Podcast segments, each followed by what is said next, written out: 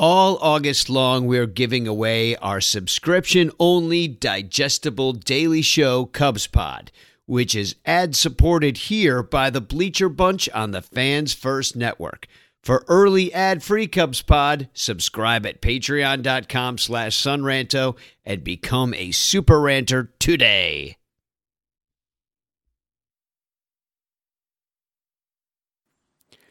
It is August 2nd, and this is Cubs Pod, your daily dose of digestible Cubs content brought to you by the Bleacher Bunch Productions for the Fans First Network. The big news from yesterday was not the 20 runs that the Chicago Cubs scored against the Reds last night. It was actually all the trades. So let me start by getting you sort of caught up on that. Uh, obviously, Jeimer Candelario was one of the big ones. The Cubs sent shortstop prospect Kevin Made over to the Nationals and pitching prospect DJ Hertz. Now, uh, Made makes sense. He's a middle infielder, and the Cubs have two guys in their middle infield that they're planning on keeping there for at least the next three years together. Uh, DJ Hertz is a pitching prospect, but hasn't been quite ex- what they wanted, hasn't moved quite fast enough for them. So, you know, they're not really losing anything that they were hoping to get up in the major leagues anytime soon. But they get uh, Jeimer Candelario, who is the best third baseman in the major leagues right now. Let me remind you the best third baseman in the major leagues. According to Fangraphs, he leads all third basemen with 3.1 war. And since the Cubs don't technically have a third baseman, this is not too bad of a deal, except for they're only getting him for the next two months. He is on a one-year deal for five million. So if the Cubs want to keep him around, they're going to have to sign him in the offseason. But here's the thing. Even though the Cubs don't have a third baseman really, and they traded for the best third baseman in the league, they put Jeimer Candelario over at first base because sure, that's what you do. You play guys wherever the heck you want to play them. You don't play them where they excel. You just play them whatever. It doesn't matter. Baseball players are robot cogs in a machine and you just stick them in wherever it wherever they go. It doesn't matter. But of course, that sort of happened the day before. Uh, obviously, not the idea that he was going to play first. That happened yesterday. But the trade did get completed uh, before that, so you probably already knew. What you may not have known prior to yesterday was that they DFA'd Trey Mancini to make room for Jeimer Candelario on the roster and also to make room for him on the field, I guess. The Cubs will eat the remi- the remaining amount of money on the 7 million they owe Mancini this year and also the 7 million next year. It's a mess. I mean, it's absolutely a mess. I am happy that Mancini's gone because he hasn't been good at all. And ranters have been calling for Mancini to be DFA'd for a long time. Just nobody expected that to happen because he had those two years. So that was pretty big news by the Cubs that the ranters have been calling for for months. And on another trade, we got rid of Nelson Velazquez, the outfielder that the Cubs brought up to the major leagues, not when they actually needed him, when Seiya Suzuki was on the IL to start the season, but, uh, you know, eventually they brought him up. He did really good for a red hot minute, and then they sent him back down to AAA after not letting him play it did not feel like there was a lot of room on this team for Nelson Velazquez. I hope that he gets a better opportunity down there with the Royals to do something because I, I think he just needed more time at the major leagues to get to play. And with the Royals, he will probably get that. From the Royals, uh, the Cubs got Jose Cuas, I believe. And according to Evan Altman, uh, he has appeared in 92 games. He has a 408 ERA. And I think he's kind of a submariner type of a guy, which is interesting, always kind of fun to watch, except that he only really throws 93 around there, and he is getting hit heavy with a 14.8% barrel rate, which I honestly that's that means he's getting hit hard when they hit him. But he does get a little a lot of strikeouts. So they're probably hoping that Pitch Lab can do something with him and up those strikeouts and lower that barrel rate. But basically, he's an unknown quantity at this point, and they got rid of Velazquez because they are never ever going to need another outfielder again because Pete Crow Armstrong's coming up and he's going to play all three positions. The final trade the Cubs pulled off was uh, more of a minor league deal. They sent Adrian Sampson and Manny Rodriguez to the Rays to get Josh Roberson, who is a 27 year old AAA guy, and uh, he has a 450 ERA in 31 games. So it's not super exciting, but uh, like we learned from Cubs PS Plus, the Cubs did have to make some moves in the minor league system in order to accommodate the guys they had coming up. Plus, you know, obviously the Mancini DFA, they had to make room for Jeimer Candelario because they had nobody else on their 40 man that they felt like they could get rid of. And I'm all for that, honestly. But really, there's nobody else on that 40 man?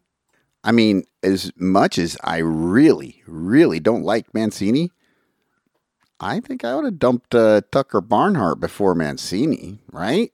Like, I feel like Mancini still has more value than Tucker freaking Barnhart.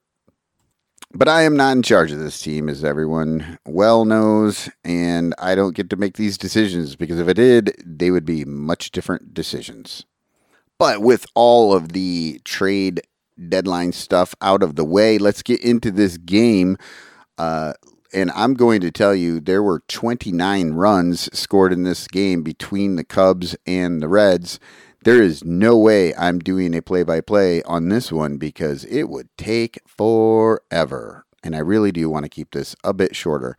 So, what I am going to tell you is that the Cubs hit seven home runs. Swanson had two, Bellinger had one, Tauchman had one.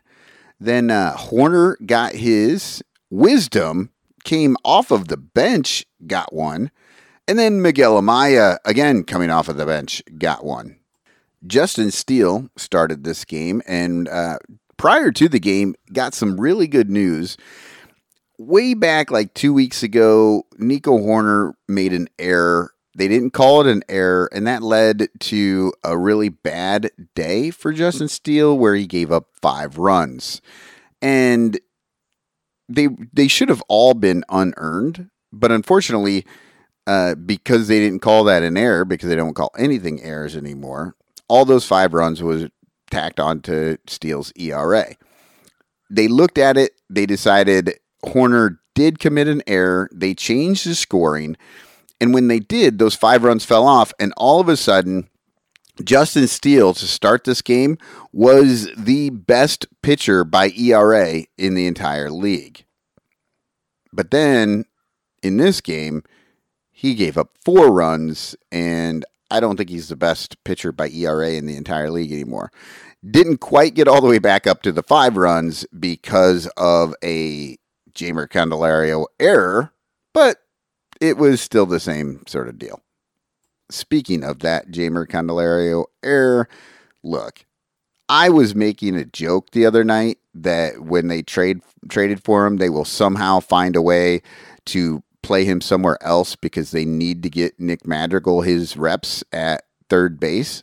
I was making a joke. That was a 100% joke. But then Jed Hoyer made that joke a reality. Are you kidding me? Yes, they put Jeimer Candelario over at first base. He has not played first base since 2020, a season known for just crazy stuff, right? Because it was a shortened season, there was COVID, it was all a mess. Now, Candelario was not terrible over at first base, but he did commit an error in which the Reds did score a run when the game was still sort of in reach.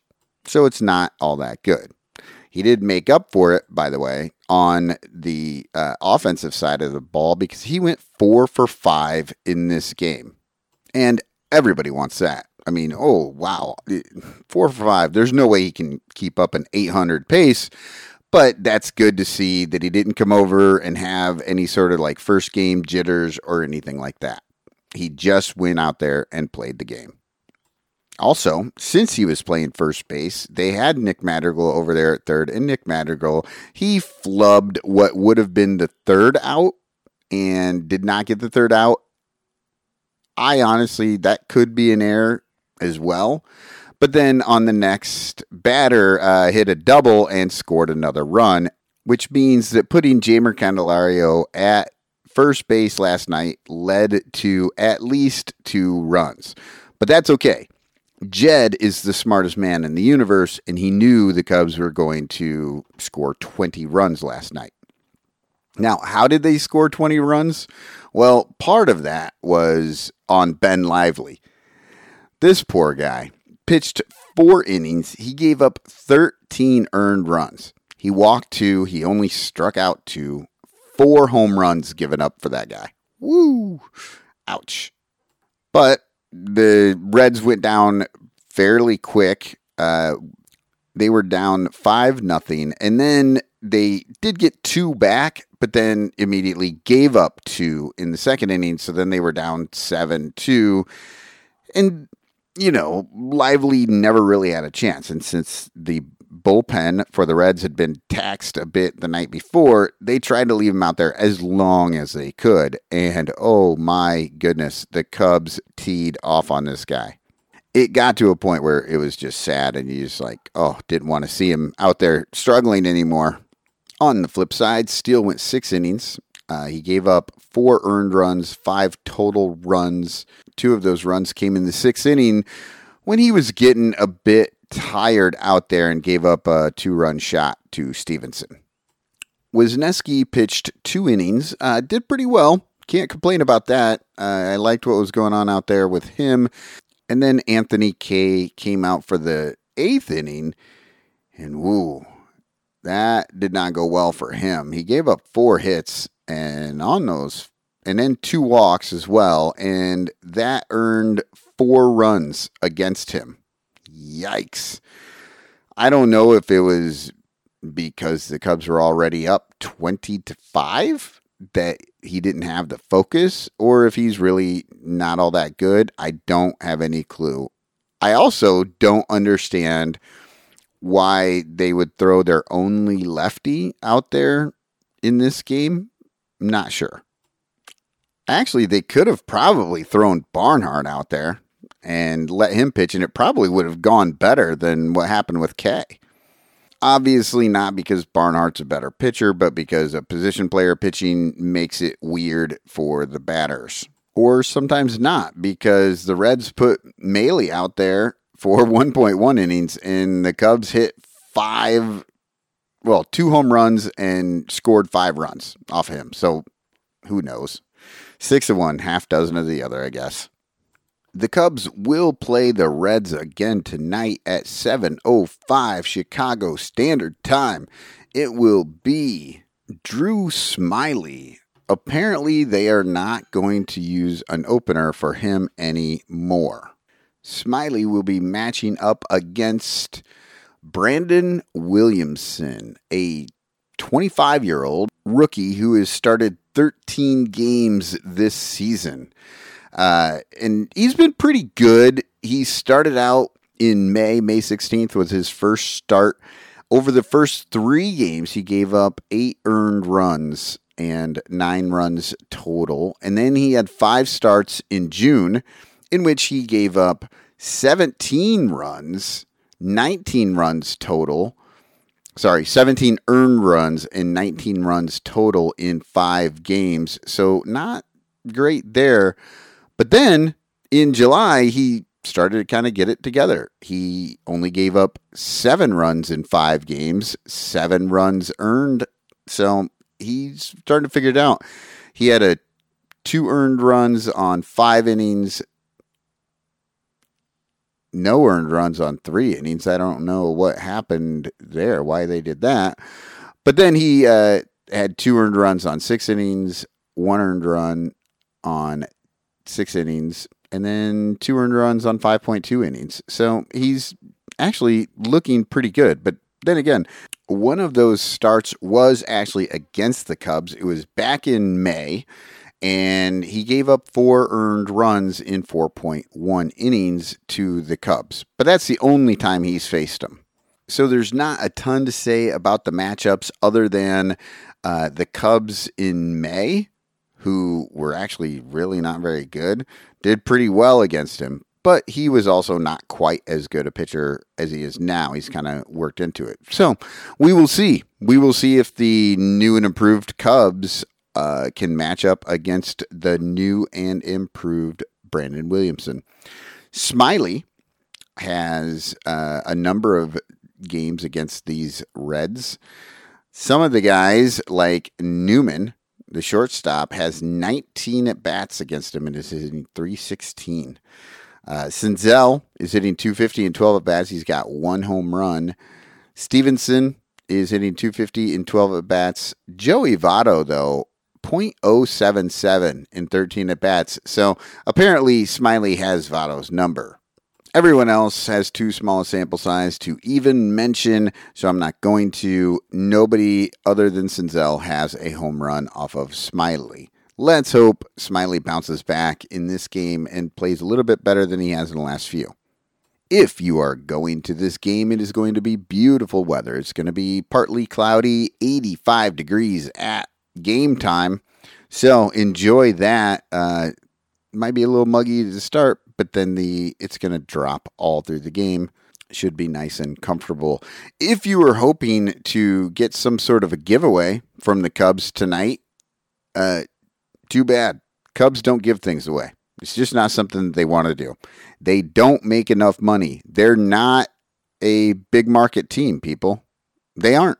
They just they they do not act like uh, a big market team in any way, and so you get nothing other than the chance to watch a baseball game for some of the highest prices in the major league with uh, concessions that are some of the highest in the major leagues. But that's okay. Don't worry about it. Their new third baseman who's playing first base is about to lead them to the World Series, so we will not care. I'm into it. Okay, uh, well, until the next time, Spugog!